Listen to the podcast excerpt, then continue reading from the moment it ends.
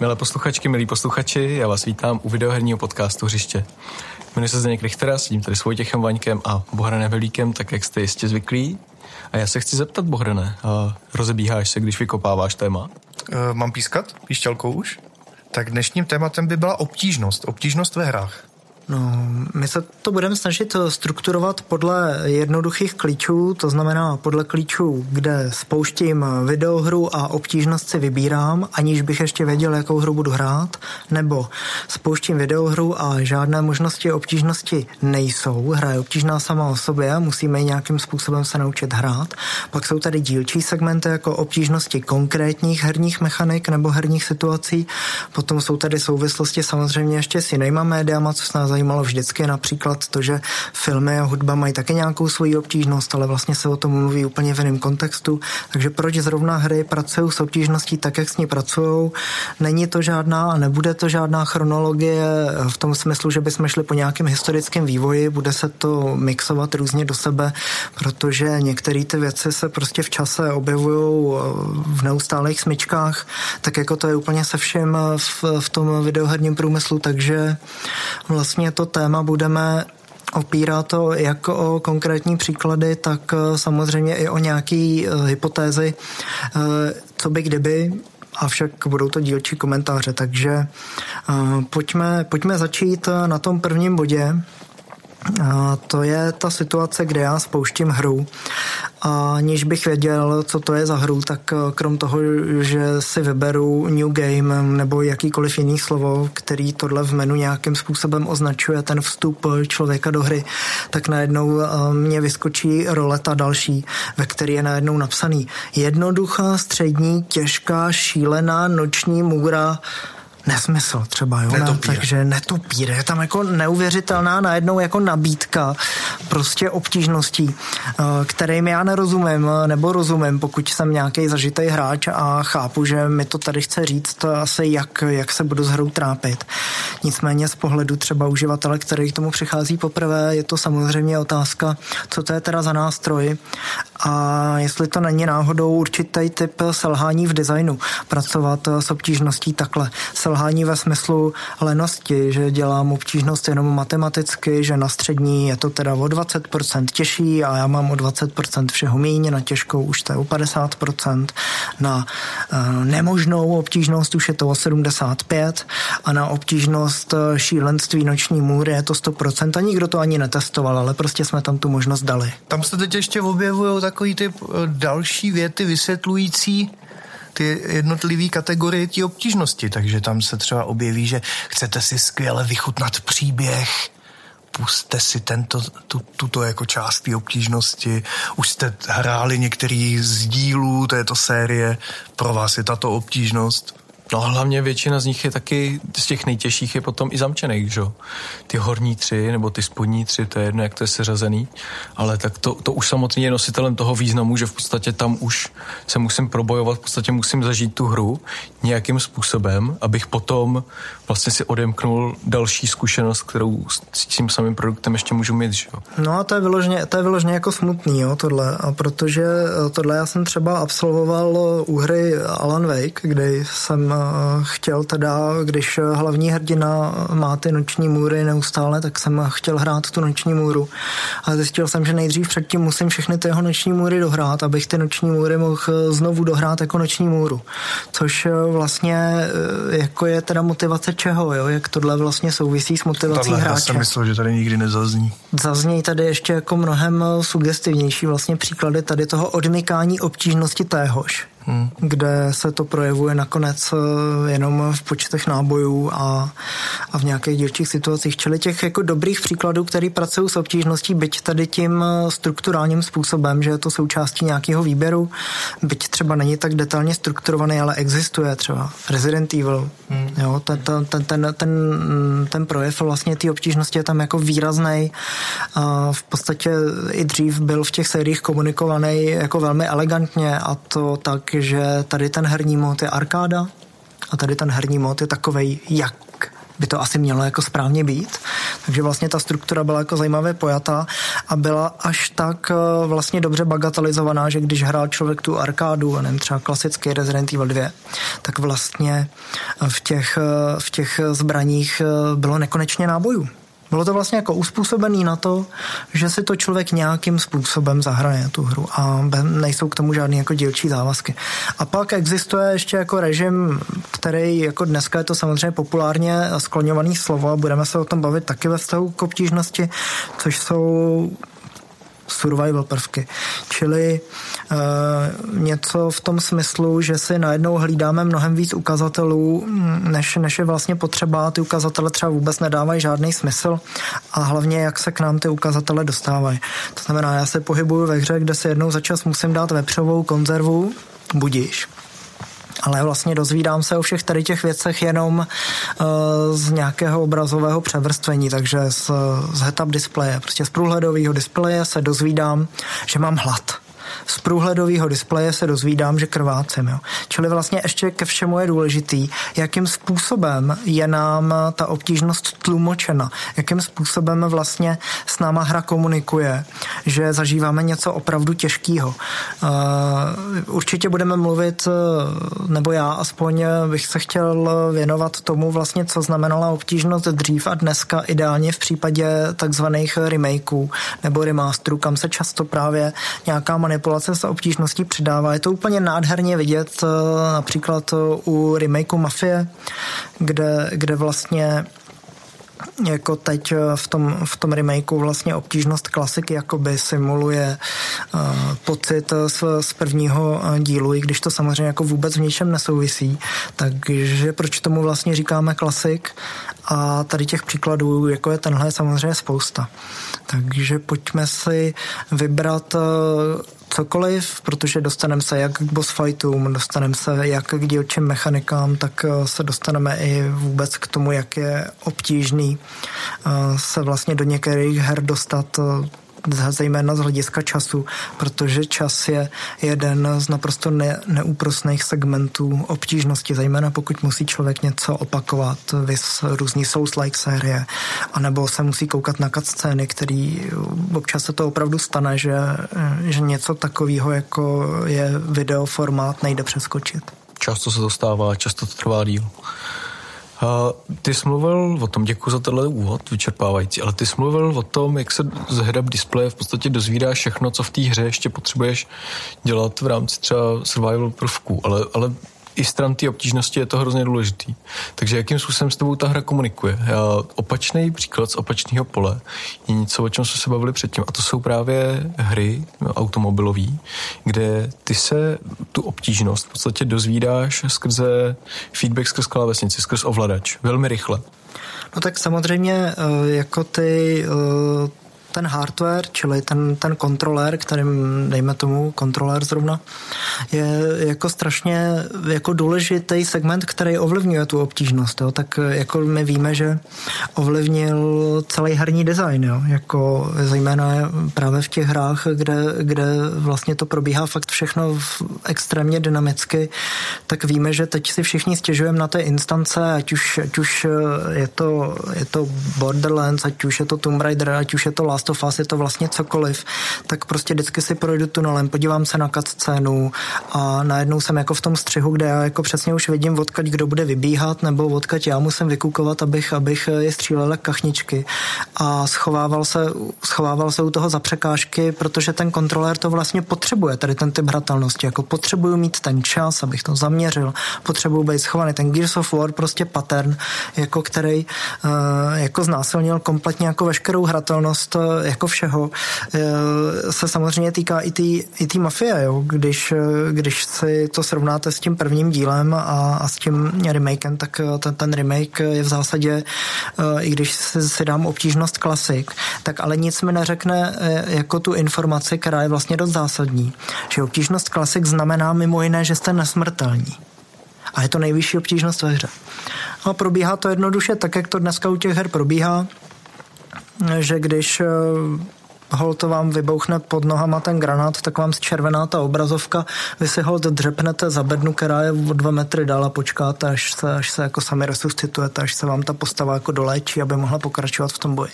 Čili vlastně i to automatický jako léčení se je součástí právě uh, toho vlivu těch kontrolerů vůbec jako na ten celkový jako herní design. Zase můžeš kousnout do bábovky nebo se napít čaje, že? No jasně, tak jako k tomu, k tomu to slouží. Jo. Na ta inteligence těch nepřátel se zase tak nehnula. Ty nepřátelé, který si pro vás dneska ve hrách eh, jako dojdou, to je jako minimum her. Ale tady s tím jsou spojený ještě další jako spojitý nádoby. Jo. A většinou vypadají opravdu jak nádoby. Jako Bioshock nebo podobně, jo, kde vás teda jako zabijou a pak, když hrajete nějakou nižší obtížnost, tak vy se tam, vy tam znovu vybubláte vlastně v checkpointu jako nějakým, který vás jako vyléčí době a vlastně vás jako restartuje ale ne tím způsobem, jako to dělá load and save game. On vás vlastně restartuje, jako aniž by muselo probíhat vlastně nějaký, nějaký komplexnější jako načítání, ale důležitý v tom je, že během toho načítání klasického, to znamená uložím si hru tak, jak je a pak ji zase vyvolám, tak to je nějaký konkrétní stav, který se týká zdraví a tak dále, a tak dále. Ale tady ty kanistry, anebo tady ty jako checkpointy, které jsou jakoby součástí toho herního světa, tak ty, ty, ty to jsou fakt jako automaty, kde vás jako restartují a doplnějí vám všechny ty náboje a tak. Borderlands, jo, taky prostě. I někde na té mapě člověk skoná a i přesto, že ta obtížnost jako počítá s tím, že ta smrt je jakoby více fázová, to znamená, já jsem v boji přemožen, ale teď ležím na zádech a můžu ještě kohokoliv zabít, abych dostal druhý vítr do plachet, znovu se zvednul a, a šel znovu vlastně zabíjat a během toho se buď za těma překážkama nějakým způsobem vylečím, anebo je mi to jedno, protože o nic nejde já už mám stejně málo nábojů, víte co, zapte mě, protože mě se aspoň doplnějí náboje a já do toho půjdu znova, jo. Tak, takhle jsem to zažil k té subnautice, jestli si pamatujete, tam jsem nastavil tu, tu standardní úroveň, co tam byla. A když jsem zjistil, že můžu jako plavat kamkoliv a když mě dojde kyslík, tak se se vším všude, s celým inventářem, se vším zase objevím na začátku, tak to pro mě vůbec nebylo lákavý, tak jsem to musel přepnout na to, že radši budu připosranej a budu prostě tu hru na začátku opakovat desetkrát, než se naučím něco. A v tom, ta křivka toho učení se byla zajímavá v tom, že to, co jsem nejdřív dělal dvě hodiny, už jsem pak znova měl třeba za 20 minut. Jo. Proč jsi umřel? Proč jsi s tím počítal? Ne, ne, ne. Uh, umíral jsem, protože jsem měl ten mod survival, ale nebavilo mě to, nebylo to pro mě vůbec nějak atraktivní, když to bylo na, ten, na tu standardní obtížnost. No. Hmm. No tam samozřejmě jako se to jako spojuje i historicky jako s tím, že když se budeme bavit třeba o nějakých jako úplně, úplně klasických hrách, a nevím, takový ty klasický fenomény na Built můžeme vzít Duka, Blada, cokoliv, to je jedno, tak eh, jako ten výčet eh, obtížností byl samozřejmě jako taky obrovský, eh, krom toho, že tam byla ještě jako mezifáze, která už se dneska vyskytuje raritně, tak při nějakém spuštění menu jsme najednou měli ještě výběr z epizod a epizody následně měla nějakou obtížnost. No a ty obtížnosti dělali v té době to, že vlastně přidávali i počty nepřátel a tak dál a tak dál. To, to se děje jako velmi raditně. Jo. Pokud, to už se snad neděje vůbec. Že jako všechny ty pozice jsou dneska už jako tak fixní. Tak to jsou health bary už akorát se protahujou, že jo? Ty ti vylezou druhou stranou obrazovky za chvíli. Vlastně ta obtížnost, pokud ji někdo jako používá matematicky, to znamená fakt je to jenom rozdělený jako procentuálně, co je těžší, kdo má víc života, kdo má méně života, tak to samozřejmě jako nemá prakticky s obtížností obecně společného. Jo. To je jenom jako, že šoupu s nějakou, s nějakou statistikou, ale na nahratelnosti té hry to jako mění pramálo. Mm, důležitý segment vlastně té obtížnosti je to opakování, že ve chvíli, kdy já můžu beztrestně něco opakovat kdykoliv, to znamená, ta hra jde ukládat kdykoliv a já dojdu před nepřítele, zmáčknu quick save, začnu po něm střílet, zjistím, že jsem ho zasáhl špatně, nebo jsem ho nezasáhl jak chci, tak zmáčknu jinou klávesu, nalouduju to a opakuju tu akci. To samozřejmě jako pakliže hraju tu hru tady tím způsobem, tak vůbec nemůžu jako hovořit o, o nějaký, jako o nějaký obtížnosti, jo, protože to je jako neustálej pokus omyl, který ta, ta hra mě za to nemá jak vytrestat. To, že se zmáčknu tu klávesu a znovu tam jsem, to přece vůbec nic neznamená. To stejný ty stealth akce, jo, všechny tady ty týfové, všechno tohleto, jo. Jako, já jsem zažil největší obtížnost eh, u restartu série Thief tím, že, že jsem dal obtížnost, kde se vypnul veškerý head-up display. A už jsem, eh, to znamená zase to převrstvení, který mě informuje o tom, co ve hře zažívám, anebo kam mám jít A vlastně ta hra na to vůbec není připravená. To je hrozně zajímavý na všech tady těch hrách, který tuhle tu možnost mají, že oni ale reálně nepočítají s tím, že to takhle někdo hraje. Takže já jsem se třeba zasek v určitých koridorech na tom, že jsem vlastně nevěděl, že ta postava se může jakoby přimáčknout zádama ke zdi a proplížit se škvírou do další instance. Hmm. Protože vlastně nikde nebyla, nebyl kontext ani situace, jako která by to dokázala jako odvyprávět, že to je cesta vlastně. Jo? A to najednou teda jako ano, vznikla obtížnost, která ale jako pro mě jako uživatel byla nesrozumitelná. Takže to je jako důležitý. Jako rozumím tomu, co je na té hře obtížný a hraju si s tím, nebo nerozumím tomu a nefunguje to, anebo je to neustálé opakování a pak je to opakování, který mě trestá v úvozovkách uh, Dark Souls a podobně. To znamená, jsou nějaký checkpointy, ale jsou vzdálený od těch jako goalů. A pak tady máme obtížnost, která může být úplně astronomicky vyhnaná slovníkem do nebe. Prostě peklo, šílenství, jako Bůh ví co. Ale já mačkám před těma postavama quick save a quick load a je to naprosto nepodstatný, že to tam je ta situace.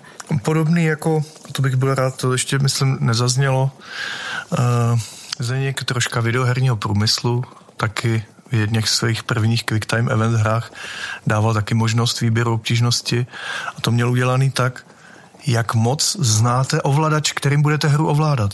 Protože jako, když máš mačkat jeden z osmi tlačítek, tak, eh, nebo když k tomu přidáme ty depady a houby, tak je jich o něco víc, ale takže určitě někdo, kdo drží poprvé v ruce ovladač, bude pro něj No prostě nesmysl, jako je to stejný zločin jako tutoriál. Celý tato, jako nedává mi to smysl. Poprvé, když jsem objevil možnost obtí, výběru obtížnosti, tak to spočívalo v tom, že v mapě ubylo lékáren nebo nábojů, jo. A ještě, já bych se tě chtěl o těch zeptat, když jsme se bavili o tom Resident Evilu, zkoušel jsem několikrát ještě jako uh, v historii jsem třeba ten pátý díl, který mu se teda říkalo, že uh, moc akční a tak, ale skvělej v onlineu, v kooperaci ve dvou lidech. Ale mně se u tohohle dílu nikdy nepovedlo tu hru uh, začít na největší možnou obtížnost. Že oni to mají vždycky udělané tak, že musíš začít nějakým tím standardem, maximálně jednou větší, ale spíš tím standardem a vlastně si vybojovat ty zbraně, upgradey a náboje tak, aby si mohl to vlastně New Game Plus zapnout s tou vyšší obtížností, že?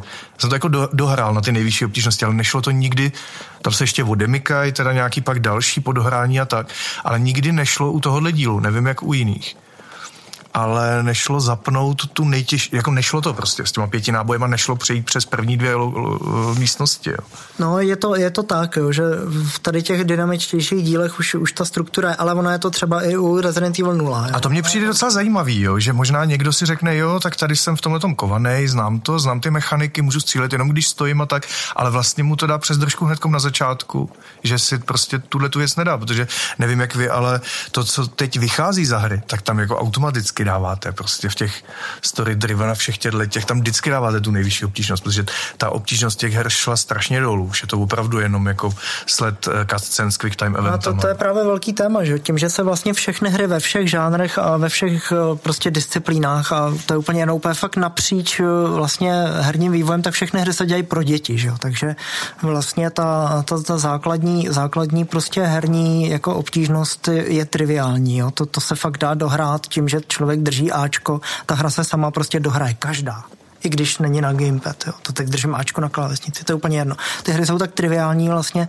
dneska, že jako s tím fakt není jako žádný problém. A proč nemají všich, všechny ty hry autoplay, vy? To bych tam dával povinně. To, to jako já maj, taky, to, to já taky. A, a oni ho mají vlastně skrz ty streamery a tak dále. Jo, že zarazíš sirku do tlačítka. Nebo. Ale já možná ještě, a to je důležitý, že, že bych to chtěl upřesnit, tady jako vypadlo uh, možná zmatení posluchači tápou, kdo je Zdeněk troška herního průmyslu. Já si myslím, že to je docela důležitý říct, protože i když eh, to Bohdan uvedl, protože ta postava tady bude samozřejmě občas jako zaznívat, tak je to prostě David, David Cage, který uh, je v podstatě jako v kleci svého vlastního pseudonymu, ale my jsme mu dali právě ještě pseudonym jiný a to je Zdeněk troška videoherního průmyslu, což je zásadně přesnější, takže jenom ještě upřesním tady tu vsuvku. Takhle budeme ty koňáky častovat v příštích a dalších dílech vždy nějak Ano, pokud, pokud je to někdo takhle významný, že, eh, že jako dokáže zkreslovat eh, představu o videoherním médiu. A manipulovat. A tvrdit nám, že to je vlastně film, tak, eh, tak to určitě budeme mít vždycky nějaký rozumný a opodstatnitelný přízvisko. No my tady máme terminologii, že jo, samozřejmě, takže ještě jsem se bavil s kamarádem a ten se ptal, co to jsou ty koňáci. No k tomu se budeme dostávat vůbec jako genezí celého tohohle podcastu.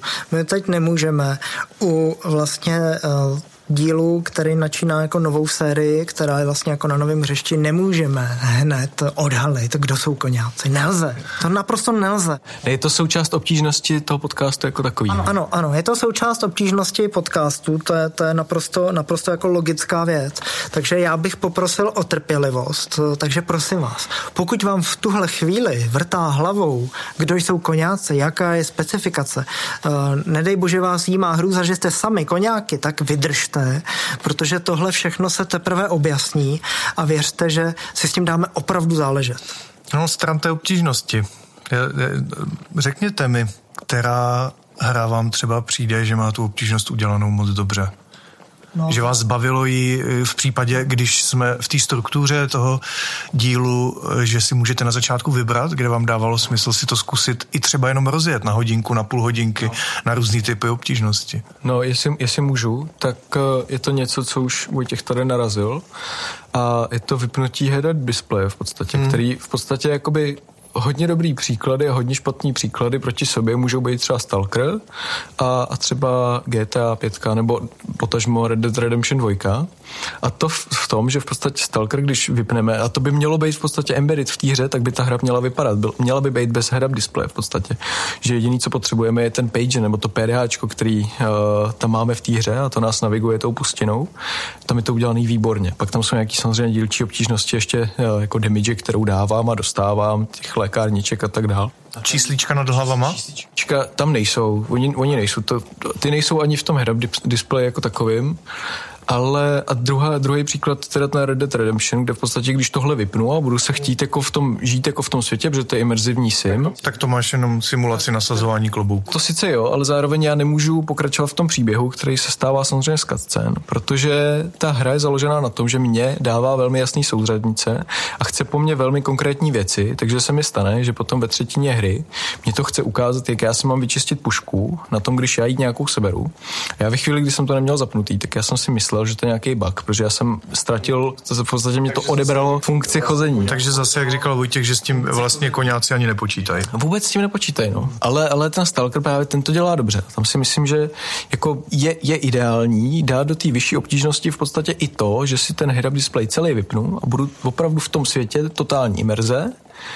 A když tohle to nezvládám nebo nechci, tak se můžu vrátit nějakým způsobem k nižší obtížnosti, to znamená head-up display jako takovýmu něčemu, co v reálném světě v podstatě nemám, že? nebo nemám čočky, které by mě ukazovaly, že se potřebuju napít a tak dále. Já bych to třeba uvítal, jakože to je, to je něco, k čemu Elon Musk a další třeba spějou, aby jsme prostě měli velmi jasný přehled v hodinkách, v telefonech, smartfonech, všude to je, už jako se monitorujeme v podstatě jako i v těch hrách, takže uh, takhle, takhle, no. No, za mě dobrý příklad je třeba ten Resident Evil 0, Eh, krom toho, že si myslím, že to je zajímavá věc obecně jako z hlediska vůbec nějakého designu jak mikromanagementu, tak vůbec jako komunikace s hrou, komunikace s herníma postavama, tak ta obtížnost je tam prostě zajímavá v tom, že, že to není jenom jako o tom, že je někdo prostě je tvrdší nepřítel a tím pádem vy do něj musíte vystřílet víc nábojů a musíte být jako přesnější a musíte si ten náboj tím pádem šetřit.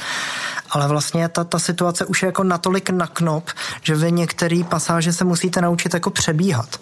A já už jsem tam potom měl vlastně takový momenty, že eh, jsem věděl, že fakt ty náboje reálně šetřím. A tím pádem tam jsem měl celý, celý místnosti, kde jako ty zombíci zůstávali a já už jsem měl úplně familiární, že? Oni tam se mnou byli jako celou tu hru. A já jsem kolem něj vždycky vlastně jako proběh, on si tam jako zahučel, ale vlastně jako, jako změnila ta obtížnost ten gameplay. A to je pro mě asi jako to nejdůležitější, aby ve chvíli, kdy jako mi někdo nabízí nějakou obtížnost, tak aby to opravdu představovala nabídku, to znamená ten člověk člověk mi dává nabídku, abych se já tu stejnou hru zahrál jiným způsobem. To je jakoby jediná jako důležitá pointa jinak to prostě tam nemá co dělat, no. jako obtížnosti, jinak je to úplně absurdní. Ale i pro mě tohle je prostě selhání v tom, že prostě jak když si koupím hru, tak nějakým způsobem chci z toho mít nějaký autentický zážitek, který ten produkt mě vlastně jako předestírá, že jo. Ale jak já vím, když jsem tu hru, ten absolut, absurdní paradox, že jo. Jak já vím, jaký ten zážitek si mám vybrat, když tam je najednou prostě tři typy obtížnosti. Já jsem tu hru nehrál, že jo. A teďka prostě chci si zahrát tu konkrétní hru, kterou jsem si koupil a jsou na ní ty recenze a to bude hustý, že. Jak já vím, prostě t- i ten recenzent třeba nějakou obtížnost to hrál, že. Tím pádem hrál očividně jinou hru, než třeba já si z těch tří můžu vybrat, že. No to se stává hrozně často. Jo, to se stává hrozně často. Já i když to vidím u těch streamerů, jo, že oni vlastně jako umírají na obtížnosti, kde ta hra jim sama střílí, sama chodí a vlastně je to jako autoplay a oni tam jako umírají a teď se jako trhají ty vlasy, odhazují sluchátka a, a zažívají jako neskutečně silné emoce. Tak si vlastně říkáme, se jako hrajeme teda stejnou hru a, a my, my, my ji prostě vlastně nehrajeme, jo, protože je to, je to teda jako do jisté míry fakt jako rozbitý tou automatizací. Ale abych se ještě dostal přesně jako k tomu, co říkáš, že jako chápu, že když dostanu produkt, tak by to mělo být jako sjednocený ten zážitek taky u těch her, kde to tak je, tak je to skvělý, že jo, to samozřejmě jako velmi elegantní, ale, ale i tak to jako může nabízet něco jako fakt zajímavého, což se podle mě děje fakt jenom v tom jako Resident Evil, kde jsou jako i dílčí vlastně věci, kde vy pak v té participační kultuře, anebo se to lidi dozvídají třeba skrz různý achievementy, což je něco, co, co vlastně lidi motivuje právě k těm obtížnostem dneska, tak, tak vlastně najednou vidíte, že třeba celá ta hra, třeba Resident Evil 1, jde vlastně na jakoukoliv obtížnost dohrát s nožem, protože tak to prostě je. Sám jsem to vlastně takhle hrál. Je to vlastně zase zajímavý v tom, že trochu to ten gameplay jako změní a vy začnete dělat to, co vůbec nechápali lidi, když se objevily ty Soul Series, když se, když se objevily jako Demon Souls, a pak Dark Souls a všichni jako kolabovali, co to je za šílenost, jo, a, a vlastně nebyli schopni to hrát. Přitom eh, ta hra je v podstatě úplně stejně obtížná jako třeba Gothic 1 a tak dále, tak dále. To znamená, ta, ta hra je vlastně velmi standardní. A skládá se z toho, z čeho se hry skládají vždycky. To znamená, ta postava, se kterou já bojuju, má nějaký movement set a já jsem buď trpělivý na to, abych se podíval na ty tři pohyby nebo čtyři, který dělá, anebo nejsem a se kam do ní prostě jako strec a ta postava mě tím pádem jako okamžitě zabije. A to, to je vlastně ve všech hrách naprosto stejný. Pak je teda otázka ještě toho, jak je to u těch her, kde se teda jako primárně střílí, to znamená ten boj probíhá jako na dálku, a to jsou ty věci, kdy člověk jako ocení, eh, že ta střílečka je udělaná tak, že jsou to fakt projektily, nebo, jsou to, nebo když jsou to ty hitskeny, kde vás fakt vlastně změří nějakým neviditelným laserem, laserem ten nepřítel a už vám vlastně odečte jako to zdraví, tak to se samozřejmě jako tak elegantně hrát nedá. Jako pojďme to vysvětlit, to je hrozně zajímavá mechanika a hrozně zajímavý rozdíl v těchto těch dvou přístupech k tomu, jako dělat střílečku vlastně. Hitskin znamená i ragdoll v tom případě, že jo? Můžeš, můžeš to nějak nahodit tak, aby to bylo srozumitelné. Tak když ten hitscan hodně, hodně stylizuju, aby, aby, to, aby to bylo srozumitelné pro všechny, tak je to úplně jednoduše já na někoho posvítím baterkou a ve chvíli, kdy on je osvícený, tak se vypne. Neprobíhá tam žádný fyzický kontakt mezi tou zbraní a tím nepřítelem, to znamená, ze zbraně nevylítl fyzický projektil, který vlastně umožňuje se nám i vyhnout tomu projektilu, nebo dopadne jinam, než jsme předpokládali. A jako ty, ty, ty pocity z tady těch her samozřejmě jsou, jsou jakoby jasný. Jo. Někde, někde je to jako strašně, strašně krycí a já teda sám jako těch stříleček, který se dokážu vychutnat, jako kde je fakt dobrý pocit ze střelby, jako strašně málo. A ta obtížnost na toho hráče by měla být kladena právě i skrz jeho důsledky, jo. Že jak když prostě klidně, ten jako Red Dead Redemption 2, klidně, jo. Já teda jako chodím krajinou, kde jako vlastně v průběhu té hry zabiju jako stovky nepřátel a, a nic se neděje. To nemá žádný důsledky. Ty jsou tam jenom proto, aby tam něco bylo vůbec jo, v té hře. Ale jako nikdo nepracuje s tím, že jako zabiju toho člověka. Jo. To máme u těch Tomb Raiderů eh, prvních, eh, teda u toho restartu, prvních samozřejmě vůbec ne, to se s tím pracovalo ještě až inteligentně, kdy teda jako hrdinka zastřelí, zastřelí prvního nějakého žoldáka, nebo co to je, a teď je jako v hluboký depresi, opí, opírá se o chýši od krve jo, a za tři sekundy potom už eh, jich odrovnáte klidně jako 60 za sebou, jo? což tak jako opravdu je. Za sekundu. Jo, to, takže, takže vlastně uh, to, to je úplně taková ta videoherní klasika, jo. Tady, tady máte tu emotivní cutscénu, abyste věděli, že ta hra je hluboká, a střih a, a jdem to kropit. Jo. A ta obtížnost by měla být právě jako kladená, od se občas snažit ty stealth chce právě k tomu některé věci nedělat. Jo. Je součástí obtížnosti. Jasně. Jakože dostane konev a zaleje zahrádku, nebo... Může, kdyby, jo. Ale prostě jako pracovat nejenom s tím, co se vlastně má, ale co se jako nemá, jo. Co, co, co, je, ta, co je ta chyba, jo. Ten zločin a trest prostě, prostě v té videohře, jo. Že je naprosto srozumitelný, že, že stealth chce jako pro někoho znamená... A to je na Steamu ten Dostojevský? No, ten je, ten je na Steamu už několik let, jo. A teď se dostává na to, že každý chce být vlastní distributor, takže prostě bude všude. Ale, ale ta aplikace výsledná je fakt jako taková, že já bych měl vlastně vědět eh, stran té obtížnosti, za co mě ta hra trestá. Jo? A pak, když mi to říkají jenom čísílka v head-up displeji a nebo počty lékárníček na mapě, tak eh, samozřejmě jako z hlediska designu je to naprosto nezajímavý. Hmm. Teď eh, do té obtížnosti přece patří orientace v tom virtuálním prostoru. Když mi to ten vývojář vezme, dá mi před oči kompas, který já nemůžu vypnout, na ten kompas dá zároveň i mapu. To znamená, on mi přesně určí, kam já musím jít. Tak ten člověk mi vzal to nejzajímavější, co na virtuálním prostoru je. To je jediný, co je na něm zajímavý a to je to, že ho můžu nějak proskoumávat. Tam přece je důležitý pracovat s obtížností i tak, že já proskoumávám svět, který je přístupný, není. Překážku mi tvoří terén, překážku mi tvoří nepřítel, překážku mi tvoří příběh, překážku mi tvoří jakýkoliv jiný další předpoklad, třeba dovednost. Ale je jako, když mi tohle všechno je vz, jako vzato a je to sesumarizovaný do, do toho průhledového displeje, tak já vlastně vůbec nerozumím tomu, proč bych eh, tu hru měl hrát. A to se často děje na hrozně malých plochách. Jako když si necháte to nativní nastavení hry, je vždycky to, uh, jako co vám tím ten vývojář chce říct tak ta hra vždycky začíná. Když na nic nesáhnete a dáte new game a hrajete, tak to je tak, jak vám to chtěli ty vývojáři ukázat. To je ten stav té hry. Takže 12-minutový video. Třeba, třeba většinou, ano, řekněme většinou. A pak to teda začne, jo. Uh, dám příklad, uh, já nevím, třeba Kingdom Come, začneme, přeskočíme videa, dejme tomu, jako víme, že to má nějaký příběh, že ta hra je jako z části narrativní a tak dále, tak dále. A najednou jsem jako na malé, jako ohraničené vesničce, která slouží jako onboarding do hry, a z jednoho konce vidím na druhý. Není tam vlastně nic, kam by nebylo vidět. Interiéry jsou malý, je jich všeho všude pár, všechno si hned zapamatuju, není to problém. Přesto každý, každý, s kým mám interagovat, je označený na mapě, na kompase. Přímo k něm vede jako navigace. Přímo vlastně na, na prostoru, kdy jedno to NPCčko de facto vidí na druhý a já jsem mezi nima, tak je navigace. Jo, naprosto jako A to je taky přece součástí obtížnosti, jako chtít po člověku, aby se orientoval ve virtuálním prostoru.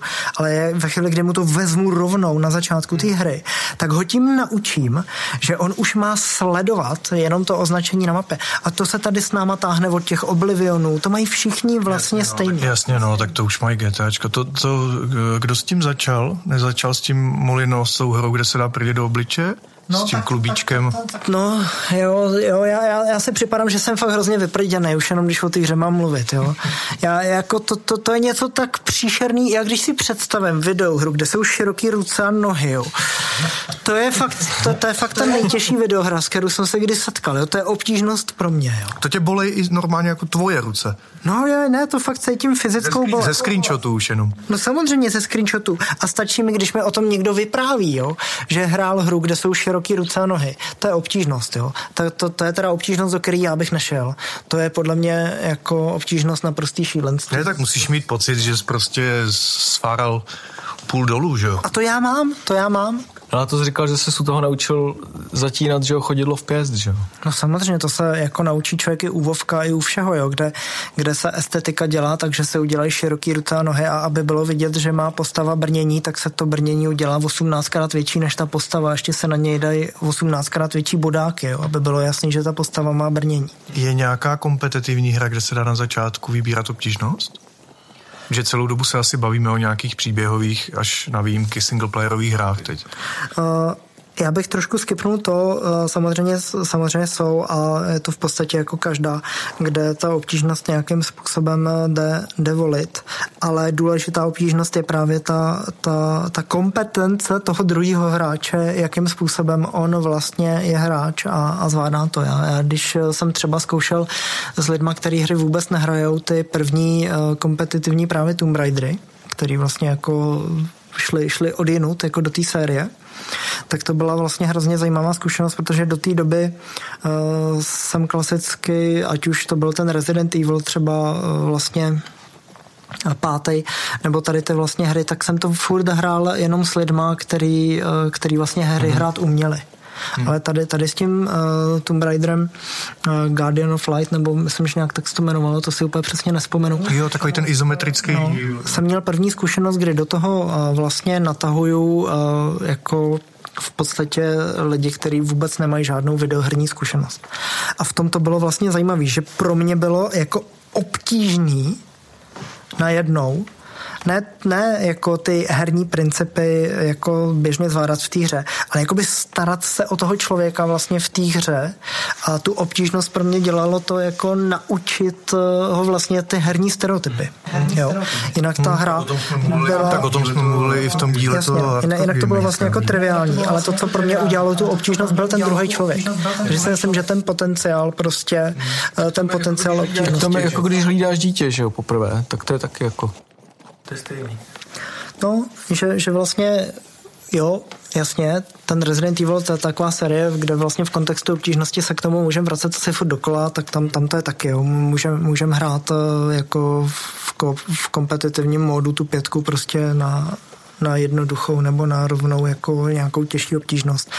Eh, tam zrovna tady ta pětka si pamatuju, když vyšla, tak, eh, tak jsme ji vlastně jeli jsme ji koupit, hned jak jsme ji koupili, tak jsme sedli a to bylo někdy v 8 večer a fakt někdy jako v 6 ráno jsme měli dohráno. Jo. To, to, to, je, to je vlastně jako ten typ hry, který jako se dá dobře jako dojet jako v tahu.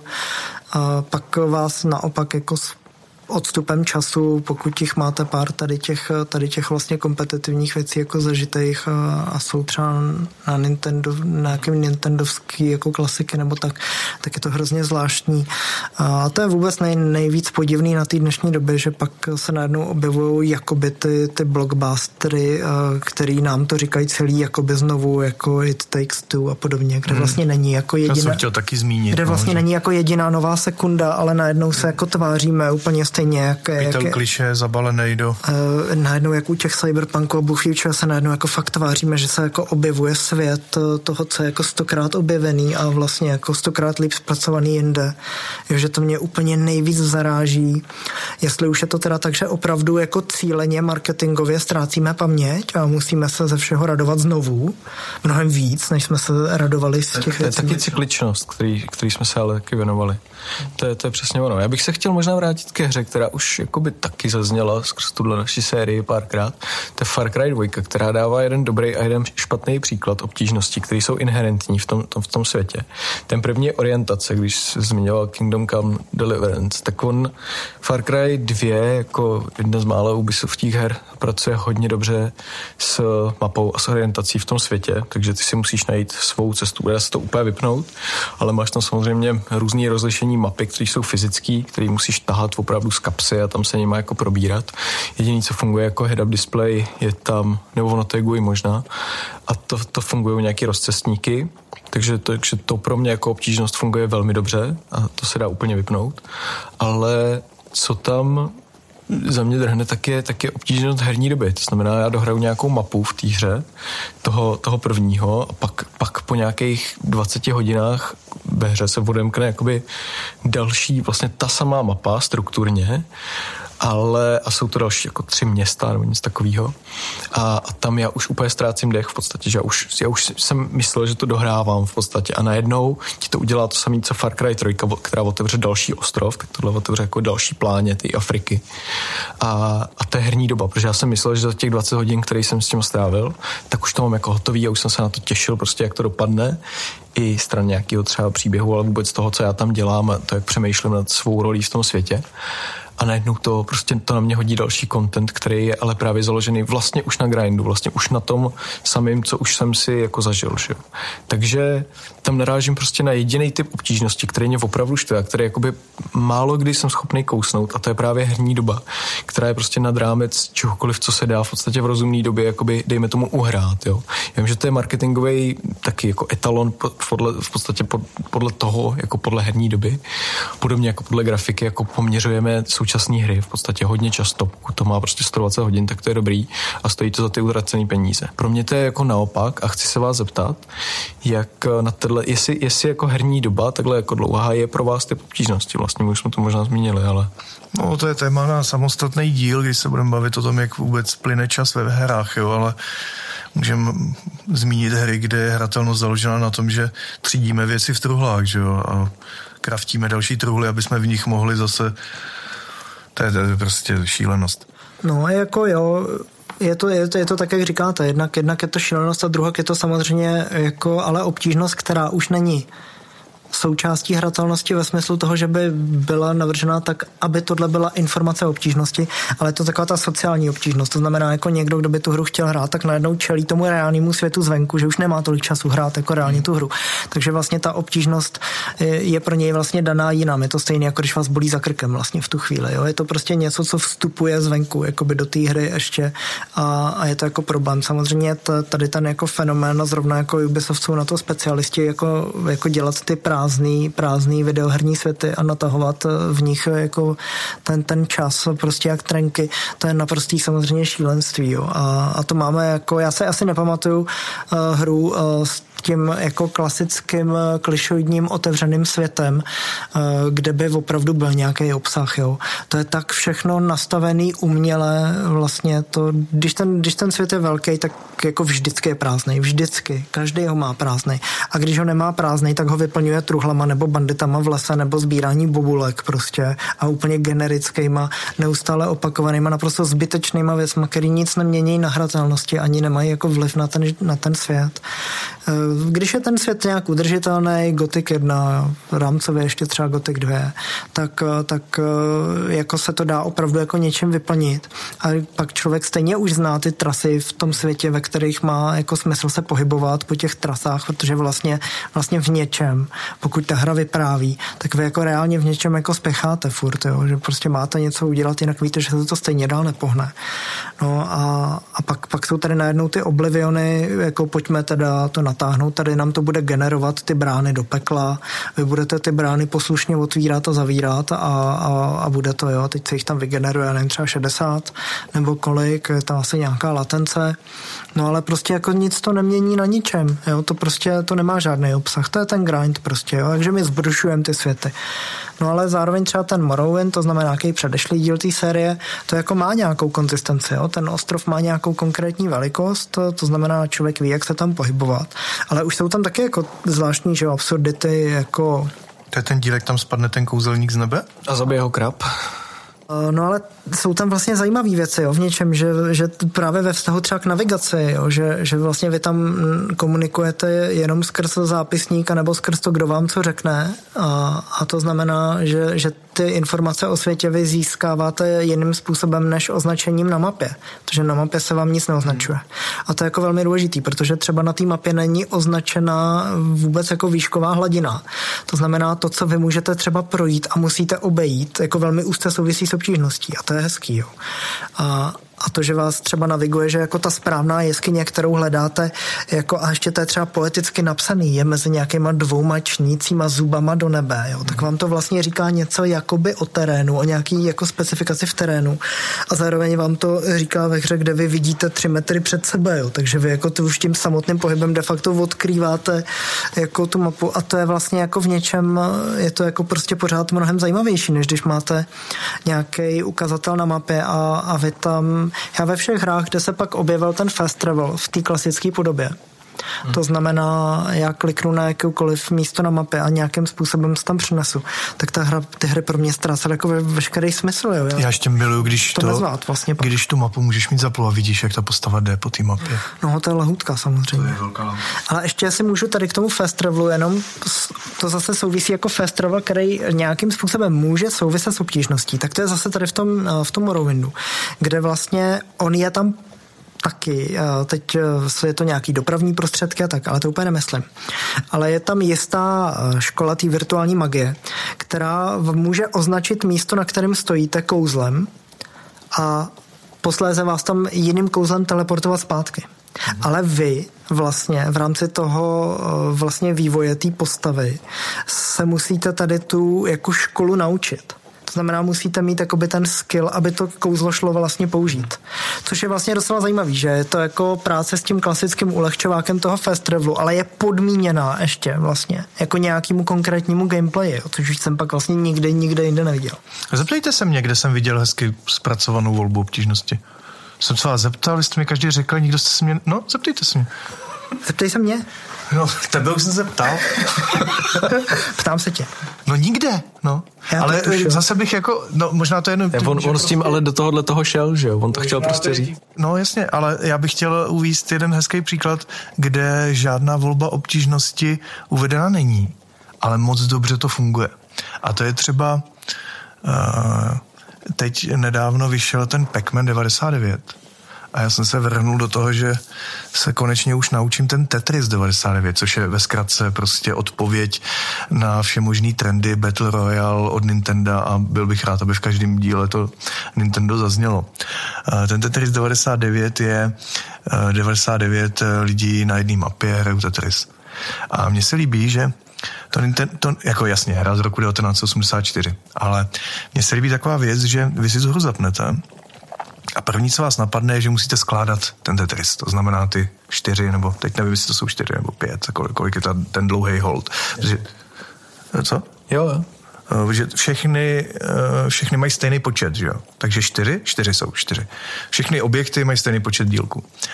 A na začátku, a ještě je hezký, že to Nintendo neudělalo vůbec žádný manuál k té hře ani, ani online, ani prostě jako dřív měli na 3DS, že si vycvaknete do, uh, do hry, jako do rozhraní ty konzole a přečtete si ten elektrický manuál. To mimochodem na Switchi už vůbec není tohle. A ten Tetris 99 je udělaný tak, že vzniklo až několik dnů a týdnů potom přes různý IGN a tak, kde ty mm, uh, herní weby vysvětlovaly, jak tam všechny ty věci vlastně fungují. Ale je skvělý v to, že eh, ta křivka toho učení téhle videohry je založena na tom, že na začátku jenom skládáte a jakmile už umíte skládat a už rozumíte tomu rytmu, jak se to zrychluje a tak, tak už začnete koukat i po těch ostatních stolech. Začnete zaměřovat ty jiný stoly, kterým začnete ubližovat. Začnete pak zjišťovat, co tam znamená to KO, jak se vlastně násobí to, že těm ostatním hráčům nepošlete ten Tetris jako čtyři řady, ale už eh, dva zlikvidujete, takže najednou máte bonus, že už je to o 25% nebo o 50% a už tam posíláte šest eh, řad a vlastně mně se na tom líbilo, že velmi nenásilně dřív nebo později tu hru jako prokouknete. A nedostanete se za víkend do prvního místa, jako nevyhrajete ten Battle Royale, jo. Pokud, nej, pokud nehrajete Tetris celý život, nejste v tom jako fakt. A umíte ty té spiny ještě, to je taky zajímavý. Jo. Takže tohle žádný výběr obtížnosti nemá. Vůbec to nemá vysvětlený, jak se ta hra ovládá. Ale dřív nebo později, s tím, jak tu hru se snažíte vlastně, protože tam je motivace skončit vlastně první, jako v Battle Royale a vy se tím, že nebudete vůbec nic sledovat, dostanete na nějaký 80. 70. místo. Pak začnete už koumat, kam posílat ty Tetrisy, takže se dostanete na 50 a kolem 20 už to začíná být zajímavý, že už musíte vědět, na koho útočit, jak si z něj brát, protože to je podobný jako v tom Battle Royale, že si vemete z těch mrtvol uh, tu jejich výbavu, takže vy si berete to jejich, ty jejich jako multiplikátory, co oni nazbírají. A to, tohle to je třeba příklad hry, co bych jako doporučil v tom, že žádný výběr obtížnosti nemá, ale pokud máte jako sílu se tou hrou nějak zaobírat a vyzkoušet si, co vlastně znamená hrát Tetris proti 99 lidem, tak vlastně aniž by kdokoliv vám eh, dával nějaký tutoriál, návod nebo výběr obtížnosti, tak tohle prostě funguje. Hmm. Já bych to ještě podpořil tím, že jako já tohle to vnímám třeba i u těch Dark Souls, jo, že tam vnímám právě i tu obtížnost v tom, že uh, spousta lidí vlastně uh, se negativně staví třeba k tomu, jakou exekutivou a jakým způsobem je tam předaný jako příběh a vůbec jako zabarvení toho světa. Ale to je vlastně taky obtížnost. Jo? A to je to, jak se naznačilo v úvodu, že jako u filmu neuvádíme obtížnost a přitom bychom jako mohli, že máme tady filmy od Zdeňka trošky, tak je to jako very easy, že jo? A pak tady máme prostě jako filmy, které už jsou medium, pak tady máme filmy, které už jsou hard, a pak tady máme filmy, které jsou jako very hard. A mohli bychom to dělat u všeho, u hudby, u knih a neděláme to vlastně. Jo? Děláme to vlastně jako jenom u těch her. A u těch Dark Souls je to prostě zajímavý hrozně v tom, že tu obtížnost té hry eh, definovali vlastně jako hráči, kterým nešla hrát tak vzniklo vlastně jako povědomí o tom, že ta hra jako je obtížná. Protože pro jako obrovskou masu lidí vůbec obtížná vlastně nebyla. Ale její obtížnost spočívala v tom, že se i o tady ty jako specifický, relativně v něčem specifický hry začalo zajímat jako i to hodně casual vlastně publikum, který se na tom jako vylámalo zuby. A, a oni vlastně určili, že to je jako obtížná hra protože jim nešla hrát. Takže vlastně i, i to, jakým způsobem jako člověk vlastně umí hrát hry, to znamená, pokud je cílovkou hry jako v tom uh, core designu rovnou hráč, tak vlastně to taky říká jako svoje. Přitom tam žádná obtížnost jako není, jako, že bych si mohl vybrat, jaká tam je. Jo. A přitom je tam strukturovaná velmi dobře. Jako já můžu být eh, celou dobu nemrtvej vlastně a mám tu hru v něčem těžší, hmm. ale zároveň ji mám lehčí výrazně v tom, že mě nemůže nikdo napadnout z online režimu. Ale o to je to i těžší, protože mi někdo z toho online režimu nemůže ani pomoct. Hmm. Jo, což je vlastně hrozně zajímavá situace. A pak, když vezmu za stra tady nějaký ty klasický RPGčka, tak se pijám třeba na Baldur's Gate, kde je hrozně zajímavý to, že existuje teď v těch, v těch vylepšených edicích jako super těžká obtížnost, která je teda matematická, je to opravdu jako násobek. Všichni mají o 100% všeho víc a člověk dostává o 100% větší damage a tak. Ale ta hra jako počítá vlastně s tím, mimo jiné, že vy namaxujete v úvozovkách třeba tu postavu, vy exportujete ji, protože to je součástí té hry export postavy. A naimportujete ji znova do New Game, už na tom vyšším levelu a můžete hrát tu těžší obtížnost. Mm-hmm. Že vlastně tady ten systém, který je hrozně zvláštní právě v tom buildu té postavy, vám umožňuje a počítá s tím, že takhle postupujete, že použijete na ty těžší obtížnosti postavy, které už jsou na vyšším levelu a vy je jenom jako reimportujete no, tak to je jako nějaký jako proces. No, tak to je podobný jako ten Resident Evil, že jo? To projdeš a získáš prostě náboje a zbraně. A to, to, to je, ale na tom je vidět, že někdo přemýšlel nad tím, hmm. prostě když to dělal, tu obtížnost. Že to není jen prostě to, že zvednu nějaký čísla nebo uberu jako náboje a, a už se ani nedělá to, že by přibylo víc nepřátel, to už se taky nedělá. Jo? Hmm. A taky je to prostě škoda. Takže, takže občas samozřejmě jsou tady případy, kde to někdo jako zpracuje dobře. Jo?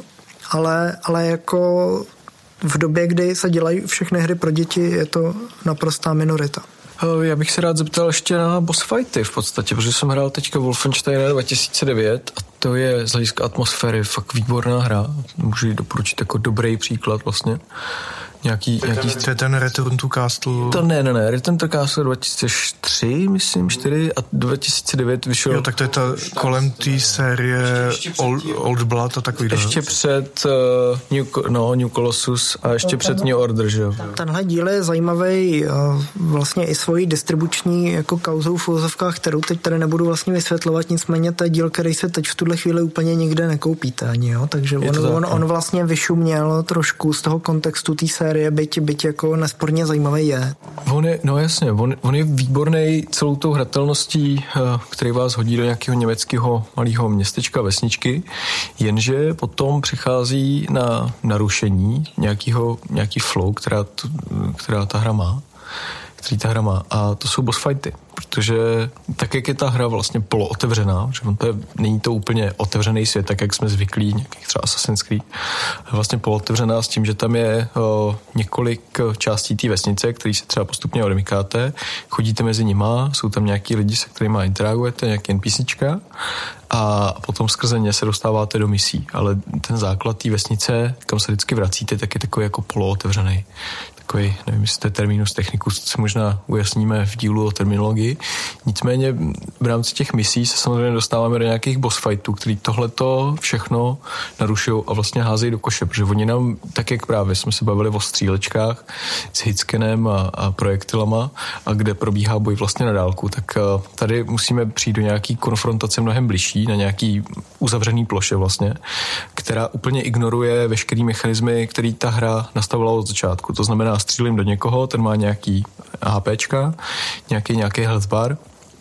A, a nejsem schopný ho ustřílet, protože to ta hra okamžitě ignoruje a nutí mě v podstatě do toho, abych já používal nějakých uh, speciálních uh, vlastností toho levelu nebo toho prostoru, tak abych toho bose udolal. Dejme tomu, že tam jsou prostě čtyřčata protiletadlový zbraně, které já musím všechny, jsou tam čtyři na té mapě, já všechny z nich musím použít v určitém rytmu, tak abych uh, toho nepřítele udolal. Tím pádem ta obtížnost pro mě, když jsem nalazený na určitý level, prostě i když to hraju třeba na hard nebo na insane nebo jaký všechny tam jsou, tak v podstatě tohleto úplně ignoruje i tu obtížnost jako takovou. Zůstává mě to, že já jsem poškoditelný, ale tomu bosovi to vlastně nic nepřibírá ani neubírá, nepřidává ani neubírá ale uh, hází ho to do úplně nesmyslných čísel z mojí strany. Že? Takže v tu chvíli já dělám to, že prostě to dávám na easy, přejdu tuhle, tenhle ten level a vracím se tam, kde ta obtížnost ještě dává smysl. Takže pro mě vlastně, uh, ač, ač by to mělo být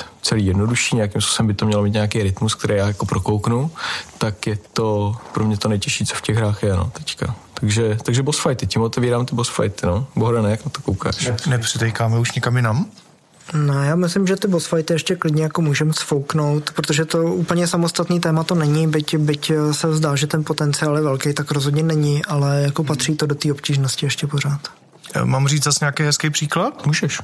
Eh, přijde mi třeba dobrý, zase budu, já tady budu za, za to trapný Nintendo, jo, ale třeba boss fighty v Zeldě jsou super, jo, že musíte objevit dungeon, v něm novou zbraň, s tou zbraní se musíte naučit ovládat jí, tím to znamená, že otevřete bose a tou novou zbraní musíte porazit toho bose. Je to tak, jako, přijde mi to už celou tu dobu té série velmi nápaditý a vlastně, jestli se máme někdy bavit i o nějaký předvídatelnosti a tak, tak tady už do toho vstupuju, takže už vím, že to takhle bude, protože je to takhle 30 let, jo a, a, a neustále mě to nesnad překvapuje, ale uh, baví vlastně, no. No, já mám ještě dobrý příklad a jako ten to zacyklení jsem slíbil, tak se v tom ještě chvíli pomáchám a to je zase ten Resident Evil, kde vlastně ty, ty boss fighty samozřejmě jsou jako průběžně, ale ten závěrečný boss fight je vlastně, dá se říct, jako víceméně vždycky stejný, kde ta jeho obtížnost, protože předtím už jsme potkali vždycky v té hře bose, se kterými bojujeme vlastně stejně, takže se předpokládá, že i tady s tím závěrečným bossem všech bossů budeme bojovat zase stejně. Tak oni vlastně tam pracují s tím, že tu obtížnost vždycky zvednou tím, že ta mise je na čas. Hmm. A, to, a to je vlastně jako docela zajímavý prvek, že jako se určí teda to, že víme, že ten tlak na toho hráče už není takový, protože on už s různýma bossama bojoval, tak pojďme prostě to vyhrotit teda tak, že mu tam dáme jako ještě časový limit, kdy on to má stihnout. A to je jako zajímavý prvek. Jo? To je najednou jako zvláštní, jak jde opravdu ještě ta obtížnost eh, jako nastavit tou dramatizací, být v něčem, co už samo o sebe má být obtížný. Takže to si myslím, že je jako dobrý příklad. Jinak všude jinde je to jenom o tom, že stahuju health bary většinou hmm. prostě a tak. A ještě mám jeden hezký příklad boss fightu a to bylo pro mě zjevení, to bylo 2.9, nebo kdy vyšel Demon Souls. Nemyslím teď tu remasterovanou verzi. No, no ten... to bude nějak tak, no. Tak tam eh, to, to, na to, to mě teda vyrazilo dech a tam bylo, že eh, v té hře šlo vyvolávat na pomoc ostatní hráče. Jo? To, tu mechaniku asi nemusím vysvětlovat. A tam byl jeden takový, myslím, že Old Monk se jmenoval, a to byl boss fight, který byl udělaný tak, že vlastně vy jste byli tím bossem. Mm-hmm. A to bylo takový překvapení, to bylo pro mě takový zjevení. Ono se to, myslím, objevilo, to jsem nějak nehrál, že to nepovažuji za, eh, za, za hru, ale v druhém díle Dark Souls se to objevilo znova. No, protože... to v tom třetím díle to je znova. I taky, jo. Je, takže je vidět, že už pak propírají všechny ty nápady a tak, ale když se objevil tenhle ten koncept vlastně to, že čekáte, že tam bude někdo naskriptovaný, kdo bude sekat tak, že se to musíte nejdřív naučit a on je tam jako živý hráč. Mm-hmm. Tak to, to, to, bylo velký, to bylo velký zjevení pro mě. Mm. Hmm, to je dobrý příklad, no, to, to, to, je pěkný. Ale tak jako samozřejmě jako nevěnujeme se tady tomu, protože podle mě to je jako logický uh, a nejde, nejde to vlastně analyzovat, protože to je o nějaký, je o nějaký vlastně improvizaci a to je jasný, že v těch jako multiplayerových eh, nebo v nějakých masivních online věcech eh, tam, kde vlastně bojují živí hráči proti živým hráčům, tak jako ta obtížnost je jako vlastně samostatná kategorie, že jo? Tam, tam to dělá ta, to, jak ten člověk právě umí tu hru hrát, jo? Takže tam je to jako definovaný vlastně jako ještě, ještě něčím jiným. Ale, ale jinak jako na té na úrovni těch jako obecných boss fightů když, když je to tak, že je to fakt ten pattern, o kterém mluvil právě Zdeněk a zrovna ta, ten Wolfenstein série to několikrát vykradli, tady ten princip sami v sobě, pak je to recyklovaný vždycky už, jakože někde. A to je jako taková standarda už, jo, že já mám někde nějaký čtyři generátory a uprostřed stojí ten boss a já to musím běhat zapínat a když jsou zapnutý všechny čtyři, tak uh, do něj můžu začít střílet, jo. To už je takový, hmm. jako když fakt nevím, co s bossem, tak udělám tohle, jo. Hmm. A, a, a, a, to, už je, to už je možná lepší jako přiznat snad, že ten boss je jenom jako velký healthbar a prostě musím, musím ho tam nějak ukroutit. Je, no, jakoby tohle to je za mě hrozně zajímavý paradox v tom, že to vlastně ty boss fighty jako takový nabourávají vlastně tu hratelnost, tak jak jsme zvyklí, vyhodí nás z toho rytmu té hry, tak jak jí hrajeme prostě tři hodiny v kuse třeba, pak přijde boss, já musím dělat úplně něco jiného.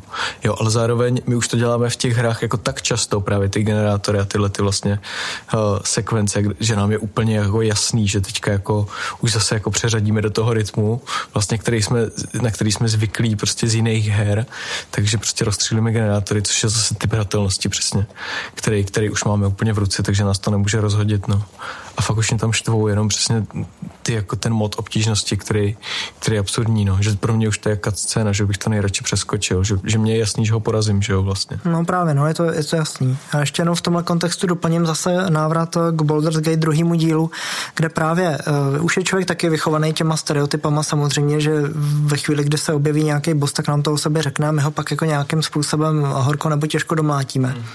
Ale jako pěkný na tom je to, že uh, je tam vlastně eh, třeba použitá i situace, kdy jako vy bojujete jako s bosem a on je vlastně jako neporazitelný a vy už jste jako zvyklí, tak do něj jako nasypete jako všechno. Pokud jste teda nějakým způsobem unáhlený, pokud jste hodně důsledný, tak, tak to relativně brzo rozkryjete, ale prostě zjistíte, že jako po, po nějakých jako pěti minutách mu furt něco vlastně neděláte a, a je to celý vlastně naopak, že vy ho musíte jako vyléčit. Jo, a tím, tím to vlastně jako skončí. Ale tím, že jste vlastně navinulí už jako na ten princip eh, jako toho, teď nám řekli, že tohle je bohos, i tady nám to řekli, jo, ale vlastně někde jako, jako nějakým buď jako poetickým nebo jednoduchým metaforovým způsobem i on sám to vlastně sděluje, že jako, jako pojďme na to jako jinak vlastně, mm-hmm. tak, tak jako skrz léčení vlastně jako ho vlastně zbavíte té role toho bose, hmm. což je způsob boje s bosem. Hmm. Takže jako určitě bychom nalezli jako nespočet těch, těch jako dobrých jako příkladů, a, ale jako ta, ten primární příklad je, je prostě nějaký velký healthbar, no, tak na to, na to jsme jako všichni asi jako zvyklí a to samozřejmě, ať, ať se to tváří, že ty Dark Souls nebo tady ty Soul série jsou jako buchví, jak jako kreativní s těma bosama, tak těch příkladů je tam, je tam samozřejmě taky jenom jako pár, kdy hmm. ten boss je opravdu nějak jako reálně zajímavý. Jo. Hmm. Takže taky to nejde tak zobecnit, že by to byla nějaká to stejný Bloodborne, jo, jak, jak, jak jsou všichni jako Presence of Moon a podobně. To znamená, existuje určitá konstelace, že určitý boss jenom za určitých okolností prostě dorazí v takový a makový podobě. To je samozřejmě zajímavý, když jako ten gameplay opravdu vede k tomu, že ten boss je nějaký, nebo je oslabený, nebo je posílený. To znamená, udělám víc nějakých souvislostí, který mi ten boss fight nějakým způsobem vyřeší, tak to jako je zajímavý samozřejmě, když se to objeví. Takže Spíš si myslím, že je jako důležitý, že jsme tím, uh, aspoň za mě, uh, teď, uh, co naznačil Bohdam před chvílí, nakousli docela důležitý téma další a to je ta předvídatelnost. Hmm. Hmm? Tomu bychom se asi mohli věnovat nějakým příštím díle. Měli bychom. Můžeš to Vojtěchu nakonec schrnout, o čem jsme se bavili? Co je třeba pro spoustu nějaký jako východisko, který jsme v tom třeba našli? Dodrželi jsme nějak tu tebou strukturu? Já jsem takhle spokojený, myslím si, že jsme se dotkli těch věcí, ono s tou obtížností uh, si myslím, že vlastně celá tady ta řada těch dalších teď podcastů, že se už toho vždycky budeme dotýkat, protože ty témata, které řešíme průběžně vlastně eh, ve všech těch podcastech eh, jsou nějaký řetězec, není to tak, že bychom jedno téma řekli a bylo pro nás jako uzavřený, ale vytváříme tím řetězec hmm. předpokladů, který se stávají uh, právě sami tou strukturou, ze kterými budeme brát brát a se kterou budeme pracovat jako nadále.